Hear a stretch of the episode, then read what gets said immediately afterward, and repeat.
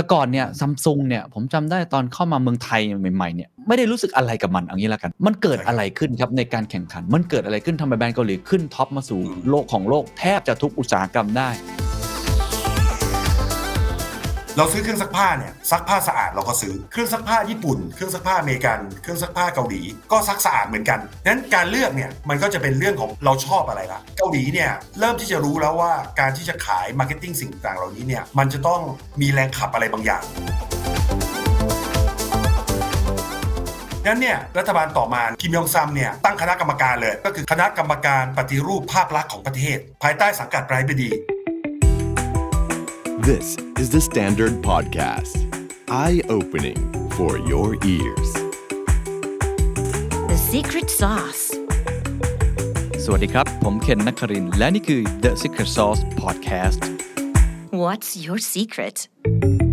The Secret Sauce กำลังขยายทีมครับ ปัจจุบันนี้เราก็เป็นทีมเล็กๆนะครับที่ทำงานกันมาสักระยะหนึ่งแล้ว ตอนนี้ผมอยากจะขยายผลมันมากขึ้นนะครับ ใครที่อยากจะมาร่วมเดินทางกับเรา ถ้ามีความฝันมีจุดมุ่งหมาย ที่ต้องการจะถ่ายทอดความรู้ อยากจะเปลี่ยนแปลงสังคม ด้วยการใช้คอนเทนต์ดีๆ หรือว่าอยากจะให้ธุรกิจของประเทศไทย วงการนักธุรกิจของเรานี่เติบโตไปพร้อมกันเนี่ยนี่คืองานในฝันของคุณ รวมทั้งเบนฟิตที่จะได้จากงานนี้นะครับ ก็คือได้ใกล้ชิดกับผู้บริหารระดับประเทศ หรืออาจจะระดับโลก ได้ใกล้ชิดนักวิชาการนักเศรษฐศาสตร์ คนที่เป็นผู้นำในแทบทุกวงการ แล้วได้ความรู้ในระดับที่อยู่แถวหน้าเป็นฟรอนเทียจริง ๆ อันนี้งานในฝันของคุณเลยนะครับ ตอนนี้เปิดรับสมัครหลายตำแหน่งมากเลยนะครับ ไม่ว่าจะเป็นเรื่องของโปรดิวเซอร์เป็นเรื่อง content creator creative project manager editor หลายตำแหน่งมากเลยเพราะว่าขยายทีม 2-3 เท่าเลยทีเดียวนะครับ ใครสนใจอยากมาร่วมงานกันนะครับ เข้าไปดูได้ที่ thestandard.co/jobs ในนั้นจะมีแอปพลิเคชันนะครับให้ไปกรอกแล้วก็ส่งเข้ามาได้เลยนะครับ หวังว่าจะได้เจอกันแล้วก็มาร่วมงานกันนะครับ ขอบคุณครับ เกาหลีใต้เดินมาถึงจุดนี้ได้อย่างไรตอนที่ 2 ครับ พูดถึงซอฟต์พาวเวอร์การสร้าง national branding หรือแบรนด์เกาหลีใต้ที่ไปปักหมุดบนเวทีโลกนะครับยังอยู่กันกับซีรีส์ของเกาหลีใต้นะครับ เดินมาถึงจุดนี้ได้อย่างไรที่เราคุยกับอาจารย์ ดรไพบูลย์ปีตะเสนประธานศูนย์เกาหลีศึกษา สถาบันเอเชียตะวันออกศึกษา มหาวิทยาลัยธรรมศาสตร์ครับ ใครยังไม่ได้ฟังตอนแรกแนะนำให้ย้อนกลับไปฟัง อ้โหสนุกสุดๆครับเพราะว่าเล่าให้เห็นถึงบริบทของสังคม บริบทของการปกครอง บริบทของเศรษฐกิจ แล้วก็บริบทของชีวิตวัฒนธรรมของคนเกาหลีด้วย ในประมาณยุคก่อน 93 ก็คือก่อนที่จะมีการเปลี่ยนแปลงการปกครองจากเผด็จการทางการอาหาร มาสู่ประชาธิปไตยในยุคปัจจุบันนะครับ ตอนนี้คุยกันต่อเพราะว่าตอนนี้ต้องบอกบริบทโลกเปลี่ยนแปลงไปแล้ว เรื่องของดิจิทัลไลเซชันเข้ามาแล้ว โลกาภิวัตน์แล้วก็การเปิดกว้างของประเทศเกาหลีมากขึ้น ต่อวัฒนธรรมต่างประเทศมากขึ้นเนี่ยเขาก็ต้องส่งต่อ ในเชิงเศรษฐกิจ ซึ่งหลายท่านทราบดีอยู่แล้วก็คือซอฟต์พาวเวอร์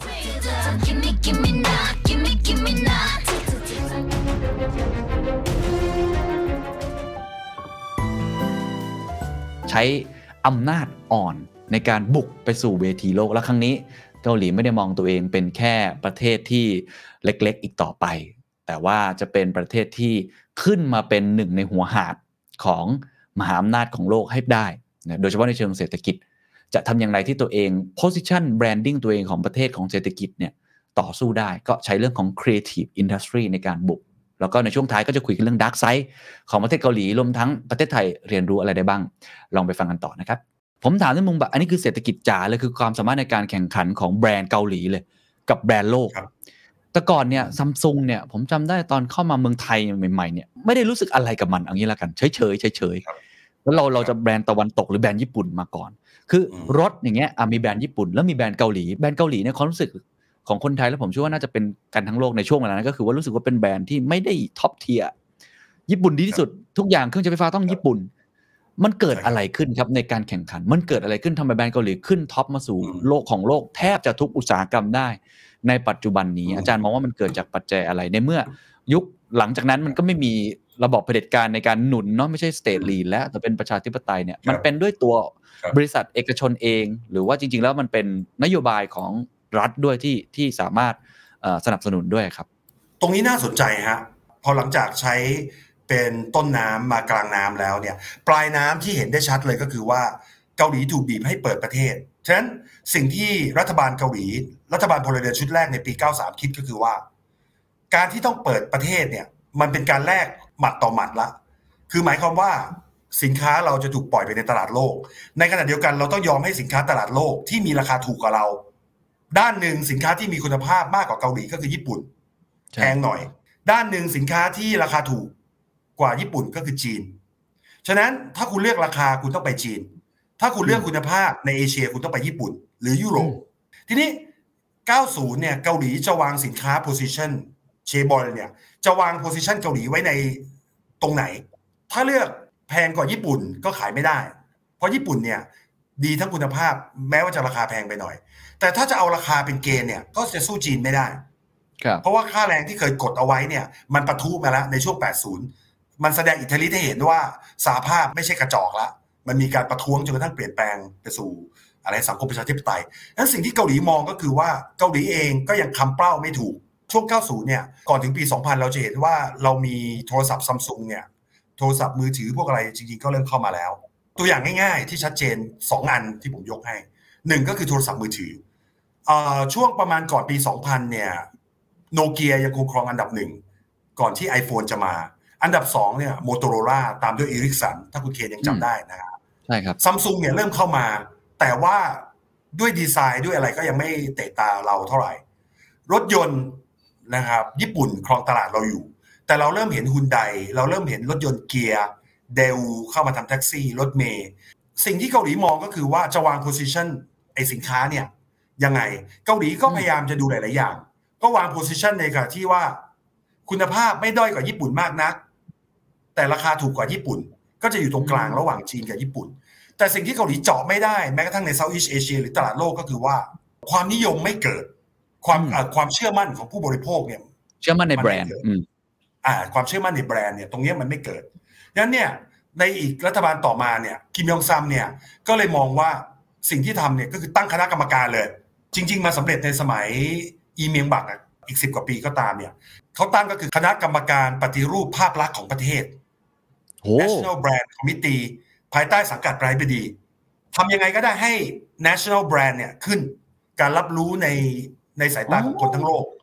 ขึ้น คือเขาเชื่อว่าถ้า awareness ของเกาหลีเนี่ย คนเริ่มรู้จักเกาหลี ถ้าเกิดเรามอง positive กับเกาหลีเนี่ย มันจะมีผลต่อการตัดสินใจ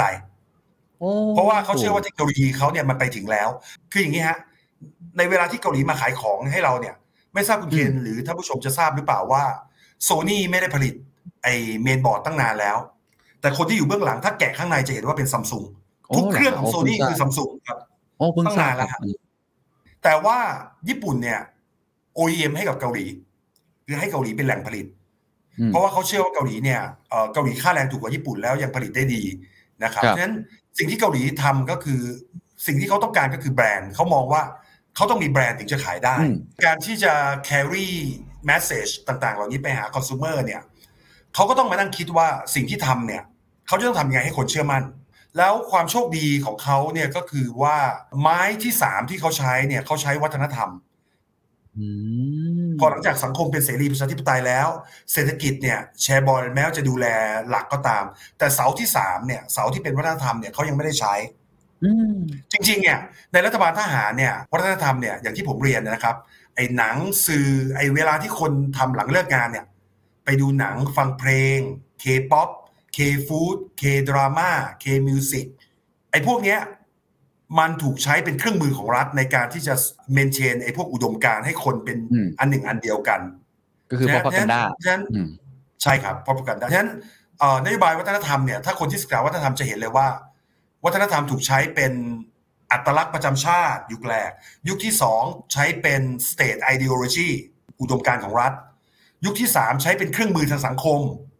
แต่พอยุครัฐบาลพลเรือนเนี่ย วัฒนธรรมถูกใช้เพื่อที่จะเป็นสื่อที่จะไปสู่ระดับโลก globalization โอ้โหเขาคิดเป็นระบบมากนะเนี่ยเออครับโนมูเฮียนเนี่ยในยุคหลังๆอีเมียงบักเนี่ยใช้ในฐานะที่เป็น commercialize ฉะนั้นโอ้ทูตวัฒนธรรมคือทูตการค้า แล้วเกาหลีก็ประสบความสำเร็จตั้งแต่ในยุคที่มีฮันรยูหรือ K-Wave ประมาณสัก 2004-2005เนี่ยถ้าผมจำไม่ผิดเนี่ยนะซัมซุงขึ้นมาเป็นอันดับหนึ่งเลย คู่กับอืม iPhone แล้วทุบโนเกียทุบโนเกียหมดเลย ความเชื่อมั่นในแบรนด์เริ่มมาแล้ว เพราะเทคโนโลยีมันมาถึงนะครับ แล้วเกาหลีเริ่ม run ซอฟต์พาวเวอร์จนกระทั่งเนี่ยปัจจุบันเนี่ยถ้านักวิชาการทางด้านซอฟต์พาวเวอร์เนี่ยเขาถ้าเขาจะมาวิเคราะห์ว่าซอฟต์พาวเวอร์มีทางด้านเศรษฐกิจการเมืองการทูตวัฒนธรรมเนี่ยซอฟต์พาวเวอร์เกาหลีด้านวัฒนธรรมตอนนี้ผมเชื่อว่าเชื่อว่าเด่นมาก แรงมาก ตัววัฒนธรรมอย่างเดียวนะฮะผมเชื่อว่าแซงญี่ปุ่นและจีนแล้ว อืมอืมอืมอืมแต่ว่าถ้ารวมๆเนี่ยอาจจะไม่ถึง คือความเชื่อมั่นเนี่ยเข้าใจอาจจะอะฮะแต่ว่าครับเกาหลีเนี่ยใช้มิติของวัฒนธรรมมาเป็นสื่อในการสร้างความเชื่อมั่นด้วย แล้วผมเชื่อว่าจากนี้เนี่ย เกาหลีจะเดินนโยบายทางด้านวัฒนธรรมตลอด แม้กระทั่งการทูตเนี่ย เกาหลีเป็นประเทศ ซึ่งถ้าเราดูในภูมิรัฐศาสตร์เนี่ย เกาหลีอยู่ในกลุ่มเอเชียตะวันออก ข้างบนมีจีนซึ่งใหญ่กว่ามาก ข้างล่างมีญี่ปุ่น ซึ่งแข็งแรงกว่าในเชิงเศรษฐกิจมาก ฉะนั้นเกาหลีถูกบีบจากจีนกับญี่ปุ่น ในเชิงโลเคชันเนี่ยเกาหลีทำอะไรไม่ได้มาก เพราะว่าตัวเองทั้งเล็กกว่าจีน แล้วก็อ่อนแอกว่าญี่ปุ่นนะครับประชากรก็น้อยกว่า น้อยกว่าจีนมากหลายเท่า ฉะนั้นเนี่ยความเป็นซูเปอร์พาวเวอร์เนี่ยไม่ถึงแน่ๆ เกาหลีเล่นตัวเองในบทบาทของ middle power diplomacy มคือเกาหลีมองตัวเองว่าเป็นกลุ่มประเทศมหาอำนาจขนาดกลางอืมอืมอืมนะครับ ที่จะเป็นตัวที่ไกล่เกลี่ยได้ ระหว่างเวลาที่มหาอำนาจใหญ่ขัดแย้งกันนั้นเกาหลีเดินการทูตด้วยวิธีนี้ตลอด แล้วเกาหลีใส่ culture ตลอด นักการทูตจะเวลาเลี้ยงเนี่ยจะต้องรับประทานกิมจิรับประทานเอ่ออาหารเกาหลีอะไรแบบเนี้ย เกาหลีเขาจะบอกเลยว่าอะไรคืออาหารประจำชาติอ๋ออะไรคือดอกไม้ประจำชาติ อะไรคือสถานที่ท่องเที่ยวประจำชาติ ในขณะที่ก็เป็นเรื่องขำๆกันคนเกาหลีก็เคยถามผมนะฮะว่าเกาหลีเนี่ยอะกิมจิเขาเป็นอาหารประจำชาติ อะไรคืออาหารประจำชาติไทย ผมก็นั่งเหวอสักพักหนึ่งเออไม่รู้จะตอบว่าอาหารประจำชาติไทยคืออะไร คือเราตอบไม่ถูกอะฮะ เรามันมีหลายอย่างเรแบรนดิ้งตัวเองเออเรา branding ตัวเราเองไม่ถูก แล้วเขาบอกว่าความเป็นไทยคืออะไรเขาบอกว่าเกาหลีเนี่ย สิ่งที่สำคัญก็คือความรักชาติเขาบอกอะไรสำคัญที่สุดสำหรับคนไทย เราก็คิดไม่ออกว่าอัตลักษณ์ของเรามันคืออะไรกันแน่ มัน ฉะนั้นเนี่ยการ branding ตัวเราว่าเราอยู่ที่ไหน เราเป็นใครเนี่ยผมคิดว่าสำคัญ ชวนคุยต่อครับเรื่องซอฟต์พาวเวอร์เพราะว่าเมื่อกี้เป็นมุมมองที่ค่อนข้างที่จะ ผมว่าก็ทำให้หลายคนได้ได้คิดต่อเยอะนะครับว่าเขาไม่ได้เอาตัววัฒนธรรมเนี่ยจะขายแค่วัฒนธรรม แต่เอาซอฟต์พาวเวอร์เป็นประตูในการเปิด ให้แบรนด์ที่เขาทำมาอย่างยาวนานในแชโบลเนี่ยให้สามารถที่จะยกระดับตัวเอง ซึ่งก็ประสบความสำเร็จมากในในปัจจุบันนี้นะครับทำให้คนเชื่อมั่นในแบรนด์มากขึ้น แต่ผมต้องถามความ สำเร็จของการสร้างซอฟต์พาวเวอร์ผมเคยอ่านประวัติอืมจากหนังสือหลาย ๆ เล่มเหมือนกันนะครับที่หน้าปกเป็นรูปครับคุณไซเนี่ยเคยเคยอ่านอยู่นะฮะเขาบอกว่าในในในช่วงหลังยุคต้มยำกุ้งเนี่ยที่เขาได้รับผลกระทบจากพวกเราไปด้วยเนี่ยนะฮะเออก็เกิดวิกฤตในเชิงเศรษฐกิจ ก็เป็นจุดหนึ่งที่ทำให้เขามองว่าจะต้องหาอะไรสักอย่างหนึ่งที่เป็นจุดขายอืมแล้วก็อ่าครับนอกจากสร้าง branding อย่างที่อาจารย์บอกแล้ว ก็เพิ่มศักยภาพทางเศรษฐกิจของประเทศเขาด้วยใช่ครับเนี่ยนะครับ อันนี้ผมผมต้องถามว่า เขาทำยังไงถึงประสบความสำเร็จ เขาทำอย่างไรที่โอ้ตอนนั้นเจป๊อปคือสุดยอดนะฮะการ์ตูนหนังเพลงทั้งโลกเนี่ย อาจจะไม่ถึงขั้นทั้งโลกเท่าเท่ากับเกาหลีที่ทำได้ในปัจจุบัน แต่ว่าในเอเชียเนี่ยผมว่าเขาเอาอยู่ หรือจีนเองฮ่องกงเอง อาจารย์มองว่าอะไรครับ ที่ทำให้เขาสามารถจุดพลุ แล้วก็เอ่อทำให้ไอเค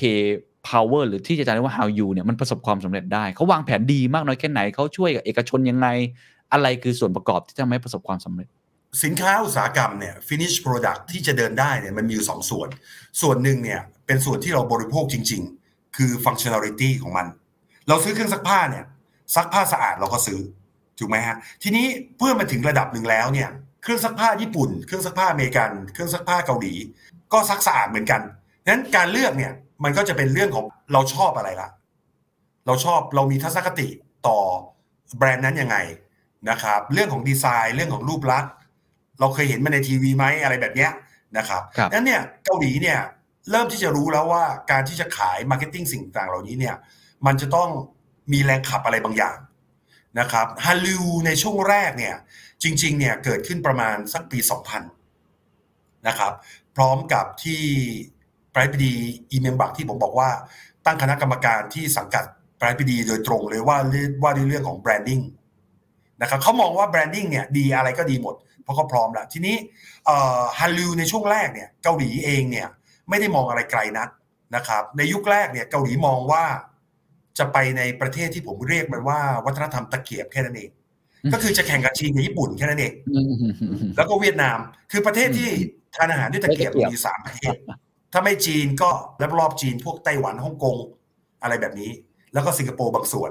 แล้วก็เวียดนามแล้วก็ญี่ปุ่นเกาหลี ก็มองว่าในประเทศแล้วก็กลุ่มประเทศที่มันใกล้กัน เพราะว่าอืมภาษาของเกาหลีเนี่ยเขาใช้ภาษาตัวอักษรจีนอยู่ด้วย ฉะนั้นมันก็มีความใกล้เคียงกันในเชิงวัฒนธรรม เขาก็คิดว่าจะขายในประเทศกลุ่มประเทศเหล่านี้แค่นั้นนะไม่ได้มองไกล ฉะนั้นเราจะเห็นว่าในยุคแรกๆเนี่ยเกาหลีเนี่ยผลิตเพลงออกมาเพื่อที่จะเซิร์ฟจีนกับญี่ปุ่นเอ่อหนังยุคแรก ๆ ที่เราเห็นแดจังกึมอย่างเงี้ยก็คือเป็นหนังในวังในรั้วในวังอะไรแบบเนี้ยก็เอาไว้ขายจีนกับญี่ปุ่น เพราะว่าจีนกับญี่ปุ่นเท่านั้นที่อินนะครับ เอ่อเพลงถ้าคุณเคนอาจจะจำได้ในยุคแรกเลยน่าเราจะรู้จักอะไรธงบังธงบังชินกีต้องบาชิงกิอ่าจำได้ทงบังชินกีเนี่ยเกิดขึ้นมาเพื่อเซิร์ฟตลาดญี่ปุ่นอะก็แค่นั้นเอง แล้วผลพลอยได้เนี่ยก็คือประเทศ Southeast Asia ที่ได้รับอิทธิพลจากจีน คือ Southeast Asia เนี่ยเวลาจะแบ่งเนี่ยในอาเซียนของเราเวลาจะแบ่งเนี่ยต้องแบ่งออกเป็นสองกลุ่ม กลุ่มที่ได้รับอิทธิพลจีนเนี่ยจะอยู่บนกลุ่มที่อยู่บนภาคพื้นดิน กลุ่มที่เป็น Islamic เนี่ยกลุ่มที่เป็นเกาะเนี่ยอืมพวกนี้จะไม่ค่อยได้รับอิทธิพลจีนเท่าไหร่อืมแต่กลุ่มที่เป็นพุทธเนี่ยจะได้รับอิทธิพลจีนเยอะ กลุ่มครับที่อยู่ mainland เช่น เช่นไทยเอ่อลาวกัมพูชาเวียดนามอะไรแบบเนี้ย ส่วนกลุ่มที่เป็นเกาะ Islamic พวก island พวกเนี้ยอินโดนีเซียบรูไนพวกนี้จะไม่รับอิทธิพลจีนมากเท่าไหร่ดังนั้นในกลุ่มกลุ่ม Southeast Asia ฝั่งบนเนี่ยได้รับอิทธิพลเยอะมาก จากเกาหลี คืออะไรที่ขายในจีนเนี่ยมันก็เข้ามาได้ ฉะนั้นตอนนั้นเนี่ยเขาก็เริ่มเริ่มเข้ามา แล้วเกาหลีเนี่ยก็มองเห็นว่าตัวนี้เนี่ยน่าจะพัฒนาได้ น่าจะพัฒนาอุตสาหกรรมได้ดังนั้นเนี่ยในยุคประมาณสักเอ่อ95 96 97เนี่ยการฟรีอัพสื่อทำให้สถานีโทรทัศน์เนี่ยไม่ถูกจำกัดเฉพาะ 3579 เกาหลีแต่ก่อนจะมี KBS MBC มีไม่เกิน 5 ช่องฮะผมไปเกาหลีเนี่ยผมเปิดทีวี 5 ช่อง แล้วก็มีช่องช่อง AK ก็คือช่องของ กองทัพสหรัฐอเมริกาดูภาษาอังกฤษ ซึ่งผมจะดูช่องนี้ อีก 4 ช่องเป็นของรัฐบาล ทีนี้พอ 93 เนี่ยเริ่ม free up ปั๊บเนี่ยทีวีเคเบิลเริ่มเยอะมาก เกาหลีเริ่มติดตั้งระบบอินเทอร์เน็ตเยอะมาก แล้ว K-POP เนี่ยโชคดีอยู่อย่างหนึ่งก็คือเอ่อโดยเฉพาะยิ่งหลังจาก 2000 เนี่ยระบบอินเทอร์เน็ตเข้ามามีเริ่มมี YouTube เริ่มมีอะไรเข้ามาเนี่ย computerize หมดเนี่ยเข้าสู่ยุคดิจิตอลเนี่ยมันทำให้ไอคอนเทนต์พวกนี้มันไปได้เร็ว หมายความว่า โลกเราเนี่ยผมเชื่อว่ากำลังหาอยู่พอดีว่า อะไรที่ไม่ใช่จีนแล้วก็ไม่ใช่เวสเทิร์นสมัยเราเด็กๆเนี่ยเราอาจจะมองแค่ ถ้าไม่ตะวันตกก็หนังจีนอะอืมเข้าใจคมัรับนไม่มีอะไรตรงกลาง มันไม่มีอะไรตรงกลาง สมัยอืมเด็กๆผมอาจจะเคยดูหนังอินเดียสักเรื่องหนึ่งซึ่งมันนานๆมันก็มาทีอะ เราอาจจะดูหนังเฉินหลงอะไรแบบเนี้ยนะฮะแต่ว่ามันไม่ได้มาเป็นกระแสไงฮะ มันมาเป็นมันมาเป็นกระทงลูกๆลูกๆ แล้วก็หายไป แต่เกาหลีเนี่ย พอแพลตฟอร์มมันถูก digitalize เนี่ยเอ่อ2005 2006 เนี่ย ในช่วงประมาณ 10 กว่าปีที่ผ่านมาเนี่ย มันทำให้สื่อเนี่ยไปได้เร็วมาก เราไม่ต้องผมเคยพูดว่า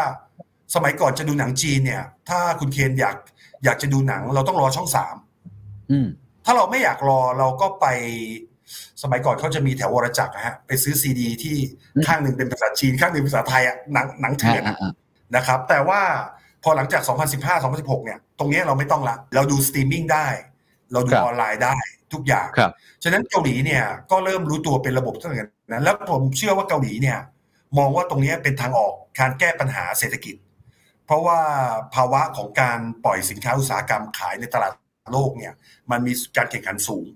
แต่ว่าถ้าขายที่เป็น K product เนี่ยในตัวมันเองก็ขายได้ด้วย แล้วอืมมันยังไป raise การรับรู้ในสินค้าอุตสาหกรรมได้ด้วยอืม ฉะนั้นเนี่ย ตอนเนี้ยนักเศรษฐศาสตร์ที่ประเมินตัวเลข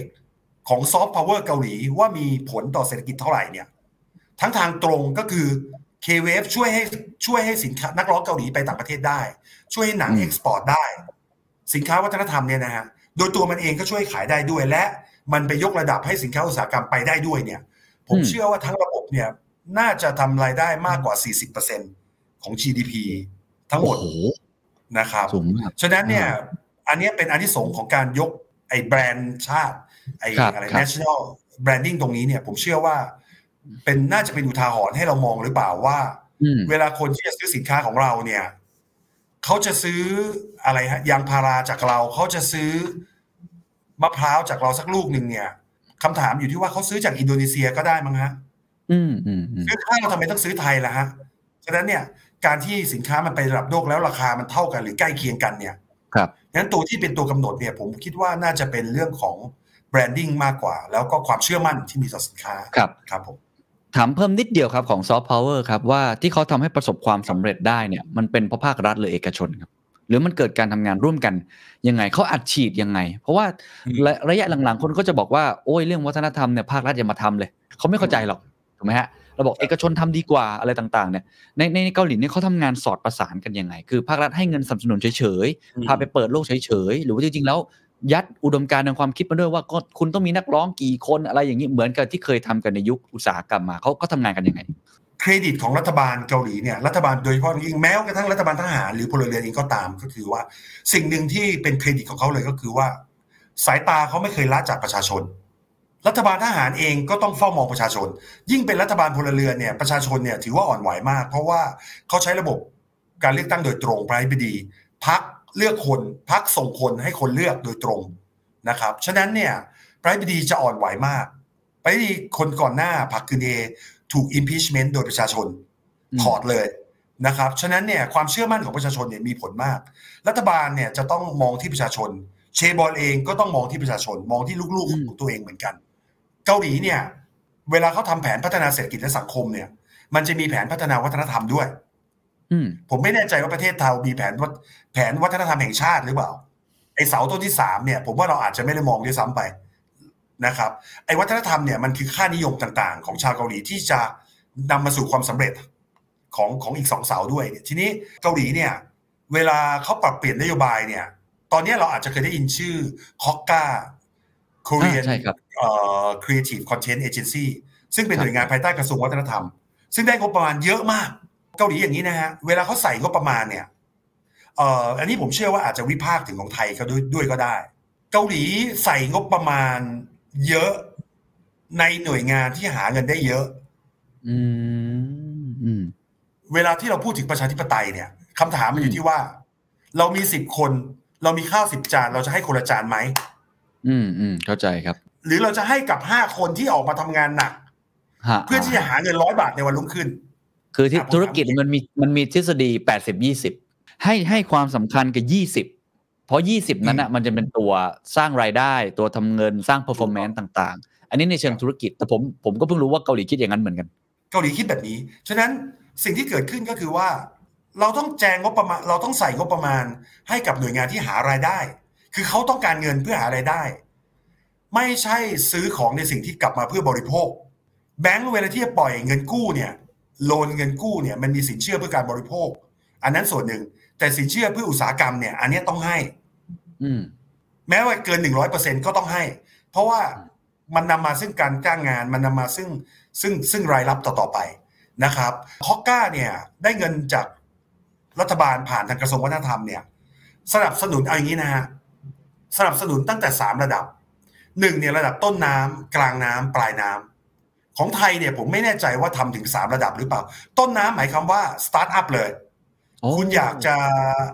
เอาดีทางด้านการทำเอ่อเอฟเฟกทางด้านอะไรก็แล้วแต่เนี่ยโอเค คุณได้การสนับสนุนด้วยการสตาร์ทอัพให้เงินอัดฉีดเลยโอ้ให้เงินอัดฉีดนะครับ แล้วก็กลางน้ำ คุณเคนอยากจะเป็นเอ่อต้นน้ำคุณเคนอยากจะเป็นพวกคนเขียนบทส่งให้กับละครอะไรแบบเนี้ยขาดเงินทุนเนี่ยก็ใช้ส่วนตัวกู้เลยนะครับโอ้กลางน้ำเนี่ยคอกก้าจะเข้าไปดูว่าในระหว่างกระบวนการผลิต การประสานกันติดขัดอะไรไหม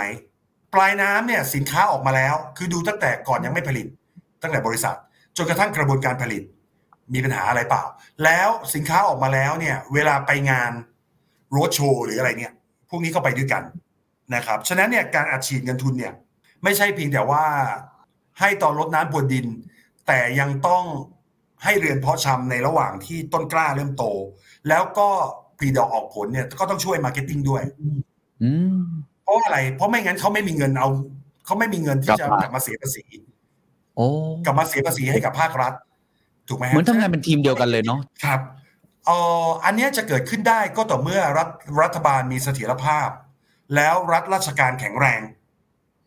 หมายความว่าข้าราชการเนี่ยไม่ได้หวั่นไหวไปกับอำนาจทางการเมืองมากนักข้าราชการทุกคนทราบดีว่า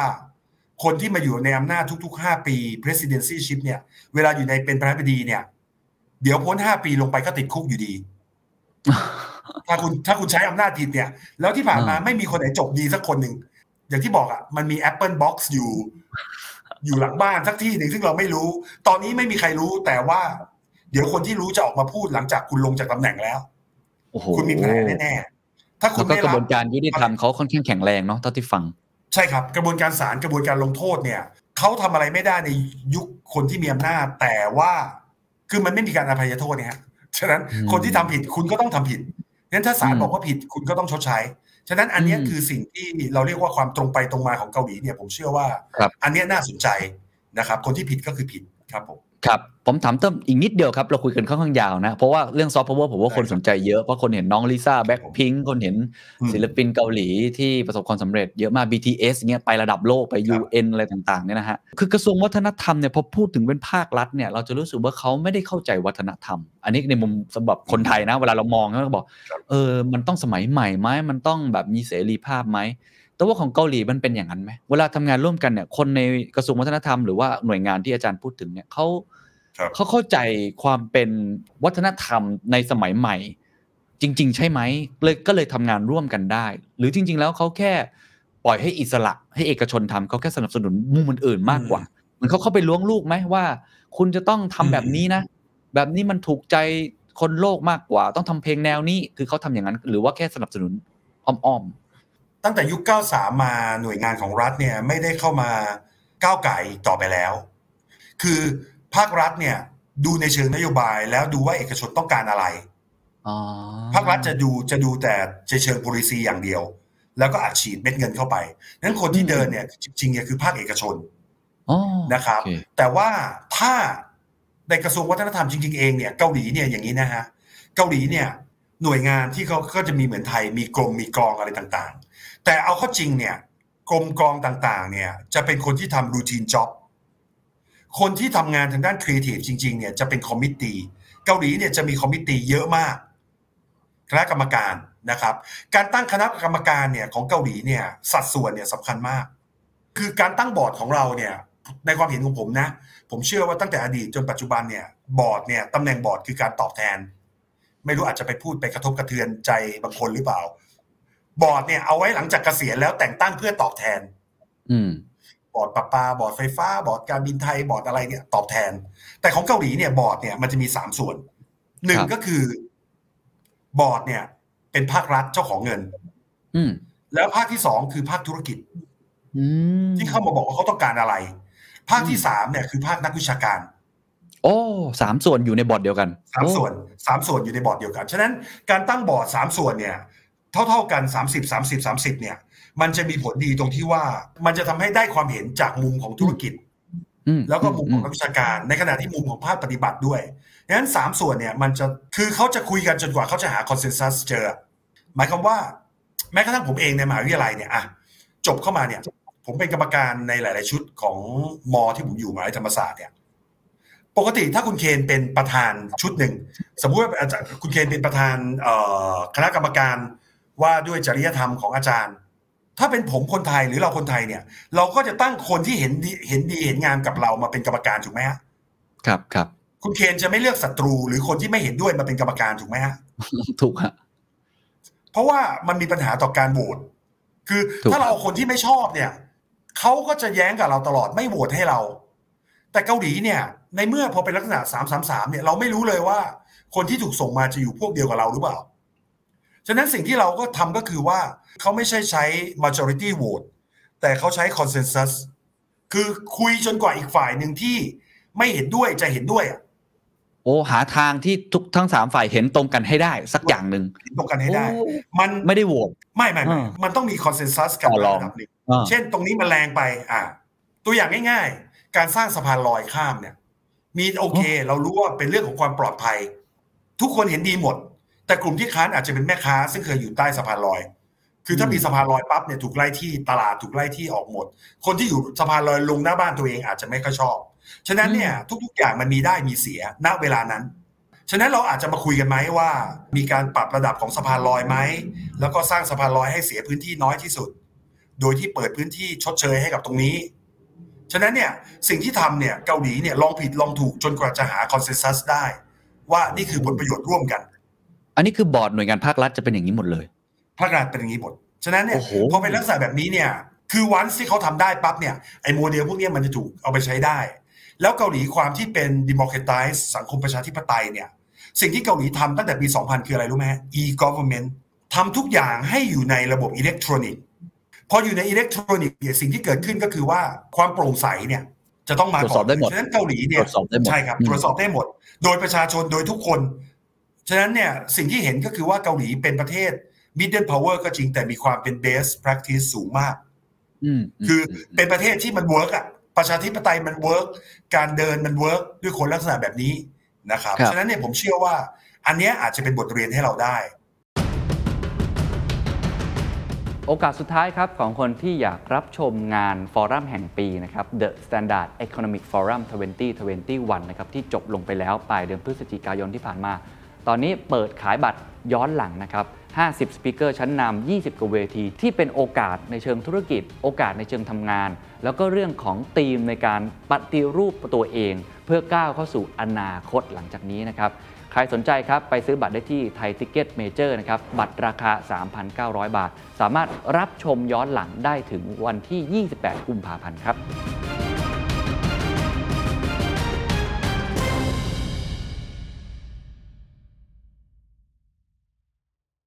เมื่อกี้เป็นความรู้ใหม่ของผมมากเลยนะว่ามันอินคลูซีฟจริงๆนะมีมีสามครับภาคส่วนมาในในหน่วยงานภาครัฐเอง เพราะฉะนั้นนโยบายที่ออกมาผมเชื่อเหลือเกินว่า จะเกิดการถกเถียงพูดคุยมาก ถ้าประเทศไทยเนี่ยส่วนใหญ่บอร์ดก็จะเป็นคนที่อย่างที่อาจารย์บอกรู้จักกันใช่ไหมฮะอาจจะมีคนอื่นไปบ้างอะผมก็มีไปนั่งบ้าง แต่ก็เป็นแค่ที่ปรึกษาครับหรือว่า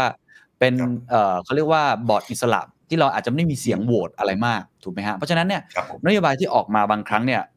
มันอาจจะไม่ได้ inclusive คนทุกกลุ่ม แม้ว่าจะมี public hearing จะมีอะไรก็ตามที แต่ว่ามันเป็นปลายทางมากกว่า อันนี้คือมีอำนาจในการตัดสินใจ ซึ่งซึ่งน่าสนใจมากนะครับ แต่ว่า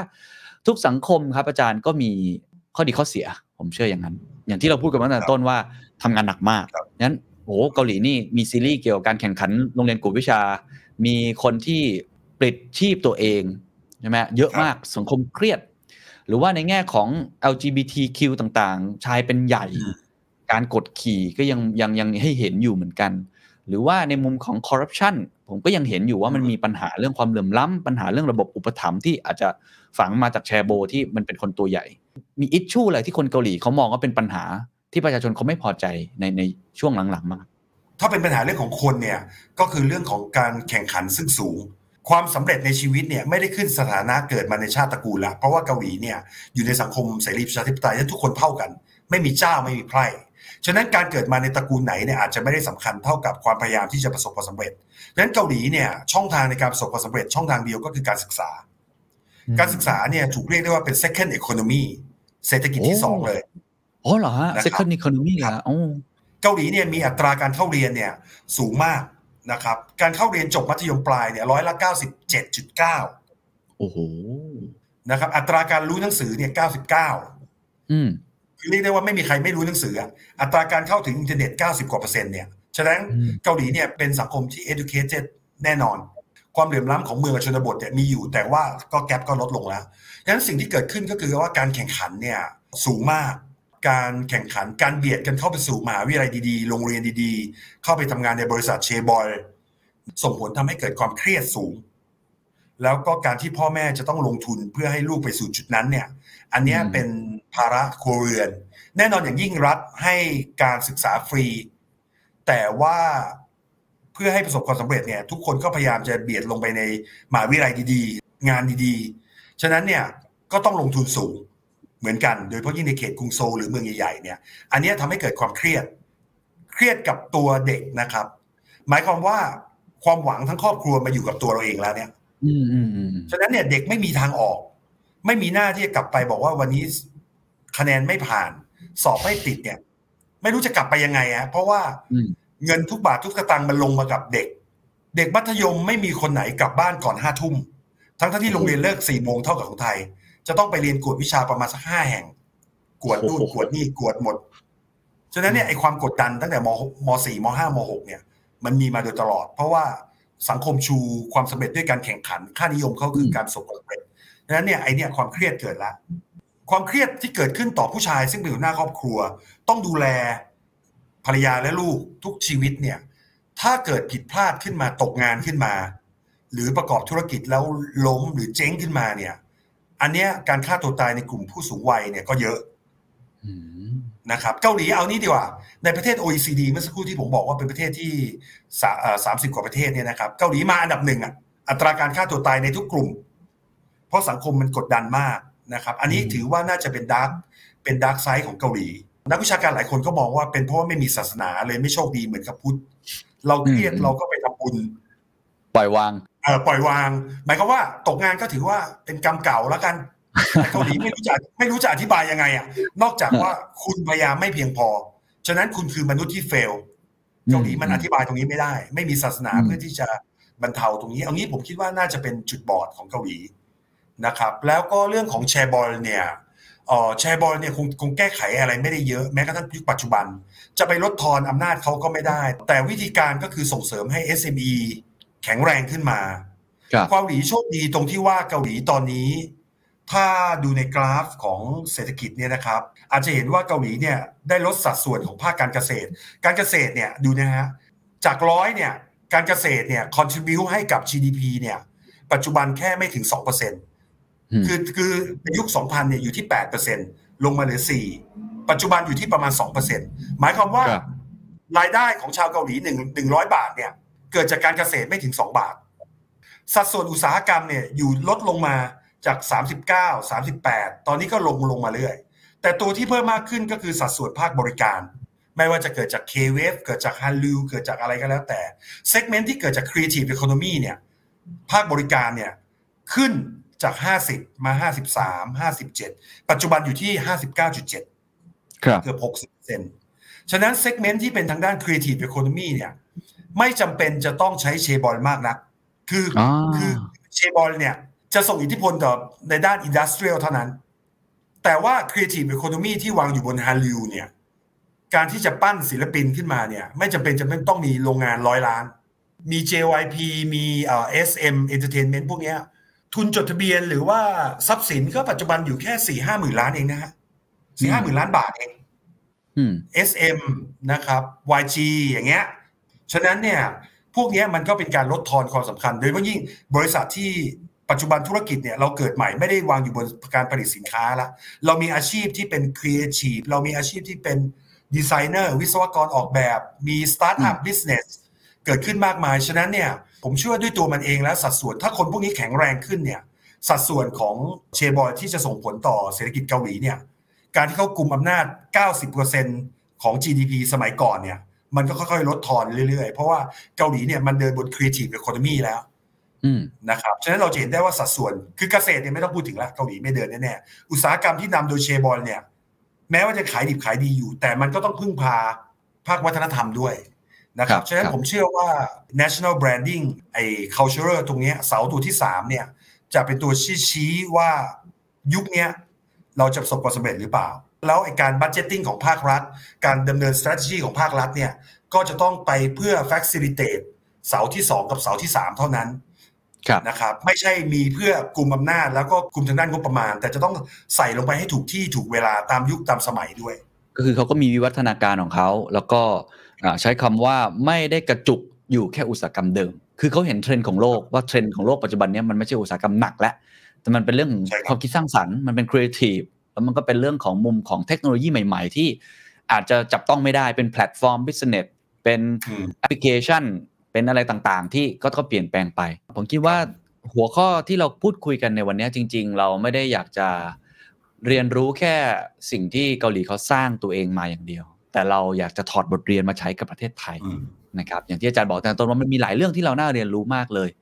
ตั้งแต่ยุคเผด็จการทหารมาถึงยุคประชาธิปไตยเวฟอุตสาหกรรมเบามาอุตสาหกรรมหนัก มาถึงยุคนี้ที่เป็นครีเอทีฟผมอยากรู้ว่าในอนาคตหลังจากนี้เนี่ยเกาหลีเขามองอะไร กลยุทธ์ของเขาคืออะไรที่เราน่าจะพอเห็นนะครับว่าไอคนที่เป็นลักษณะแบบคน middle power เนี่ย เขาอืมเอาจุดแข็งตัวเองมา แล้วก็พร้อมที่จะเอาเรือลำเนี้ยกระโจนเข้าไป ในคลื่นแห่งอนาคตเนี่ยเขามองอะไรคือมิติที่จะทำให้ประเทศเขาเนี่ยสามารถที่จะเมนเทน แล้วก็อยู่แถวหน้าของโลกได้ เขามีกลยุทธ์อะไรในอีก 10 ปีข้างหน้าหรือเปล่า ผมไม่แน่ใจว่ามีหรือเปล่า อาจารย์ช่วยเล่าให้ฟังนิดนึงว่าเขามองว่าอะไรบ้าง เกาหลีในเวทีโลกเนี่ยอย่างที่ผมเรียนนะครับว่าด้วยประเทศเองเกาหลีไม่ใช่ประเทศที่ใหญ่ นักแล้วในเชิงภูมิรัฐศาสตร์เนี่ยเกาหลีวางอยู่บน ตั้งอยู่ระหว่างจีนกับญี่ปุ่น ฉะนั้นเนี่ยเกาหลีไม่ได้มีโลเคชันที่ดีนัก แล้วประชากรตอนนี้เข้าสู่ยุคผู้สูงวัย ไม่เกิน 10 กว่าปีเนี่ยเกาหลีจะมีผู้สูงอายุเกิน 20%ใน 5 คนจะมีคนแก่มากกว่า 1 คนนะครับ ฉะนั้นเนี่ยมองในเชิงปัจจัยภูมิรัฐศาสตร์ การทหารเอ่อประชากร แล้วเนี่ยเกาหลีไม่ใช่ประเทศมหาอำนาจขนาดใหญ่ จะไปสู่อืมประเทศมหาอำนาจเอ่อ superpower เนี่ยไม่มีทางฉะนั้นเกาหลีเนี่ย define ตัวเองเป็น middle power ประเทศขนาดกลาง ซึ่งจะเป็นดุลถ่วงของประเทศระหว่าง superpower เวลาที่เห็นไม่ตรงกัน เวลาจีนกับสหรัฐมีปัญหากัน มาคุยที่เกาหลีได้ อะไรแบบเนี้ยอืมดังนั้นสิ่งที่เกาหลีทำก็คือว่าเขาพยายามเล่นกับ issue ใหญ่ ๆ โดยที่อันเนี้ยความจริงก็เป็นซอฟต์พาวเวอร์ แต่เราไปคิดว่า cultural อย่างเดียวเป็นซอฟต์พาวเวอร์อย่างเดียว แม้กระทั่งปัญหาเรื่องสิ่งแวดล้อมก็เป็นซอฟต์พาวเวอร์อ๋อซึ่งเขาให้ความสำคัญมากเกาหลีเรื่องการปล่อยคาร์บอนเรื่องเรื่องเรื่องภาวะโลกร้อน การเป็นผู้นำทางด้าน green การลดไวนิลนะครับต่างๆเนี่ยเอ่อเราจะเห็นได้เลยว่าการประชุมอย่าง G20 หลังๆก็จัดที่เกาหลี คือ superpower ไม่ยอมให้จัด คือถ้าจะจัดที่ superpower อีก superpower หนึ่งก็ไม่ยอมไปอะไรแบบเนี้ยฉะนั้นเนี่ยสิ่งที่เกิดขึ้นก็คือการเป็น middle power เนี่ยการเป็นตุ้มถ่วงระหว่างของหนักสองข้างเนี่ยโดยที่ตัวเองไม่ต้องหนักเท่ากับ A อืมกับ B เนี่ยตัวเองก็ถ่วงได้ ฉะนั้นเนี่ยถือเกาหลีถือว่าตัวเองเป็นตุ้มที่อยู่ตรงกลางระหว่าง superpower แล้วเกาหลีพยายามเช็คบทบาทในเรื่องของการเป็นผู้นำโลกด้านสิ่งแวดล้อม การเจรจาด้านสิ่งแวดล้อมการอะไรต่างๆ เหล่านี้เนี่ยการลดพลังงานการปล่อยไอ้พวกเนี้ย ผมก็สงสัยว่าทำไมเกาหลีต้อง take action อย่างมาก เกาหลีอืมต้องการจะให้ประเทศ image ของประเทศตัวเองเป็นประเทศที่รักในสิ่งแวดล้อม ปลุกให้คนขึ้นมาคิด แก้ปัญหาระดับโลก หมายความว่าเกาหลีเนี่ยจะเป็นผู้นำในการแก้ไขปัญหาระดับโลกละเกาหลีไม่ใช่คนที่จะมาคิดแต่ค้าขายอย่างเดียวอ๋อเกาหลีเป็นประเทศที่ที่เล่นอิชูระดับโลกเลยนะครับ อันเนี้ยเป็นสิ่งที่น่าสนใจมาก แล้วสิ่งที่น่าสนใจอีกประการหนึ่งก็คือว่า เวลาเล่นกับ superpower เนี่ยเกาหลีเล่น issue ระดับโลก แต่ในประเทศที่ต่ำกว่าเกาหลี สเกลไม่ถึงเกาหลีเนี่ยเกาหลีพยายามที่จะเพิ่มความช่วยเหลือในระดับของ ODA นะครับหมายความว่าการช่วยเหลืออประเทศที่ด้อยกว่าตัวเองเนี่ยโดยการให้เงินกู้ โดยการส่งอาสาสมัครไปช่วยเยอะแยะมากมาย เราอาจจะไม่รู้ว่าเกาหลีเนี่ยส่งอาสาสมัครมาในประเทศไทยปีละหลักร้อยคน นะครับมาช่วยเหลือทางด้านการแพทย์ มาช่วยเหลือเป็นครูสอนภาษาเกาหลี มาช่วยสอนเทควันโด มีศูนย์วัฒนธรรม มีศูนย์การศึกษาฉีดเงิน ให้ทุนเกาหลีไม่ทราบว่าคุณเคนหรือท่านผู้ชมอาจจะทราบหรือเปล่าว่า destination รุ่นผมเนี่ยรุ่นเราเนี่ยเราอยากไปประเทศญี่ปุ่นกับสหรัฐอเมริกา ท่านลองไปถามเด็กอายุ 10 กว่าที่อยู่มหาลัยตอนนี้นะฮะ20เนี่ยผมทำการสำรวจเนี่ยประเทศที่อยากไปอันดับหนึ่งอยากไปเรียนต่อในระดับ ตั้งแต่ปริญญาตรีปริญญาโทปริญญาเอกเลย คือเกาหลี อันนี้จริงครับเด็กในออฟฟิศผมเนี่ยคลั่งวัฒนธรรมเกาหลีแล้วก็ที่เรียกได้ว่ารอบตัว จะกินอาหารอาจจะกินเหล้านะ ก็ต้องโซจูใช่ไหมฮะจะดูหนังครับจะฟังเพลง จะใช้สินค้าอิเล็กทรอนิกส์คือตอนนี้นี่กลายเป็น top brand top tier ของตัวเองไปแล้วฉะนั้นผมเชื่อว่าเกาหลีเนี่ย ก็จะเดินนโยบายลักษณะแบบนี้ แต่ลักษณะที่ตัวเองเป็น middle diplomacy เนี่ยจะใช้อิชชูระดับโลกเพื่อที่จะเห็นว่าตัวเอง contribu ให้กับโลกเราใบนี้เพื่ออยู่ด้วยกัน สันติภาพที่ไหนมีเกาหลีจะพยายามช่วยหมดนะครับอันนั้นส่วนหนึ่งส่วนด้านล่างเนี่ยเกาหลีก็ให้ความช่วยเหลือ แล้วก็ใช้ฮันลิวเป็นตัวเดิน เป็นตัวจักรสำคัญในการเดิน เพื่อที่จะขายทั้งสิน cultural product เอง แล้วก็ industrial product ด้วยต่อไป แล้วผมเชื่อว่าเกาหลีจะ take action มากขึ้นเรื่อยๆ ฉะนั้นเนี่ยผมเชื่อว่าเราเนี่ยถ้าเราจะเดินนโยบายของเราเองต่อไปอาจจะฝากเลยไปถึงการพัฒนาต่อไปในอนาคตเนี่ยผมเชื่อว่าเราถอดเกาหลีนะครับเราถอดบทเรียนความสำเร็จเกาหลีเนี่ย มาแต่ว่ายุคนี้มันเป็นยุคใหม่ซึ่งยุคที่เปิดกว้าง ประเทศไทยมีบริบทซึ่งไม่เหมือนกับเกาหลี เราเรามีคนหลายเชื้อชาติ เราเป็นสังคมพหุวัฒนธรรม เราไม่ใช่ประเทศที่รายล้อมด้วยทะเล แต่เราเป็นประเทศที่รายล้อมด้วยด้วยชนชาติ เรามีความแตกต่างอย่างมากในวัฒนธรรมเหนือสุดกับใต้สุด หรือวัฒนธรรมอีสาน การบริโภคก็ไม่เหมือนการเสพอะไรต่างๆ ก็ไม่เหมือนกันเนี่ยก็ตามแต่เรา ผมเชื่อว่าเกาหลีเนี่ยเป็นบทเรียนสำคัญเหมือนกันที่จะให้เราถอดรหัสได้ แล้วบางส่วนเนี่ยผมเชื่อว่าใช้ได้ โดยเฉพาะอย่างยิ่งถ้าเราจะเดินต่อไปในโลกนี้ เราคงคงต้อง identify ตัวเราว่า ความเป็นไทยอยู่ที่ตรงไหน อะไรคือจุดเด่น national branding ของเราคืออะไร เราจะขายอะไรที่เป็นจุดเด่นเหมือนกับเกาหลีที่เขาขายของเขาเนี่ยนะครับฉะนั้นถ้าเรายังประเมินตัวเราเองไม่ได้ แล้วแม้ว่าวันนี้รัฐราชการเราอาจจะไม่แข็งแรงเหมือนกับเกาหลี กระบวนการ เป็นประชาธิปไตย เราอาจจะไม่ได้ไปขีดสเกลเหมือนเกาหลีในทุกวันนี้นะครับ แต่ผมอยากฝากให้เราหลาย ๆ อย่างเราอาจจะทำไม่ได้ในยุคนี้ แต่ผมพูดกับนักศึกษาเสมอนะฮะของมหาวิทยาลัยอยู่เสมอว่าหลาย ๆ ครั้งเนี่ยสภาพสังคมอาจจะปิดกั้น ไม่ให้เราเดิน แต่เราอย่าหยุดความคิดของเราที่จะเดินต่อไปนะครับ เมื่อวันหนึ่งสะพานมันเปิดเนี่ย เมื่อบรรยากาศทางสังคม ภาคประชาสังคมมาอยู่กับเราเนี่ย เราก็เดินได้ แต่ถ้าเราไม่ซ้อมเราไม่คิดตั้งแต่วันนี้เนี่ย ถึงสะพานเปิดในวันนั้น เราก็ไม่มีกำลังที่จะเดินอยู่ดี ฉะนั้นเนี่ยหยุดอะไรก็หยุดได้แต่หยุดความคิดหยุดความที่เราจะเดินต่อไป แล้วเมื่อเกาหลีเองก็ไม่ได้คิดว่าจะพร้อมเหมือนกัน บรรยากาศเหตุการณ์พลิกในวันนั้นเนี่ยเกิดการสังหารประชาชนหมู่ขึ้นมาแล้ว ภาคประชาสังคมซึ่งซึ่งเป็นพ่อแม่ของคนเหล่านั้น เขามองว่ารัฐบาลทำไม่ได้ทำในสิ่งที่ถูกต้อง รัฐบาลไม่ใช่กำลังฆ่าคนที่มีอุดมการณ์ต่าง แต่รัฐบาลกำลังฆ่าคนที่เป็นลูกหลานของเรา ฉะนั้นสิ่งที่เราทำก็คือเปลี่ยนรัฐบาลง่ายกว่า อืมแล้วเราดูแลกันเองดีกว่า ถ้าอย่างนั้น ไม่ว่ามันจะผิดจะถูกเนี่ย เราเราลองผิดลองถูกกับประชาธิปไตยด้วยมือของเราเองดีกว่าไหมนะครับ อันนั้นเนี่ยผมเชื่อว่าน่าจะเป็นการถอดบทเรียนของเกาหลีนะครับพอดีผมเลยตอบคำตอบเลยจากคำถามนิดนึง ที่บอกว่าเกาหลีจะเดินมายังไง แล้วก็เราจะเห็นเกาหลีเดินเนี่ย เราจะเอาภาพเหล่านั้นกลับมาเปลี่ยนสังคมเราได้ยังไงนะครับ อันเนี้ยครับน่าจะเป็นพอยที่สำคัญครับผม And that's the secret sauce. ถ้าคุณชื่นชอบ The Secret Sauce episode นี้นะครับ ก็ฝากแชร์ให้กับเพื่อนๆ คุณต่อด้วยนะครับ และคุณยังสามารถติดตาม The Secret Sauce ได้ใน Spotify, SoundCloud, Apple Podcast, Podbean, YouTube และ Podcast Player ที่คุณใช้อยู่นะครับ และอย่าลืมติดตาม Facebook Fanpage The Secret Sauce เข้ามาติชมเข้ามาพูดคุยกับผมได้เลยนะครับ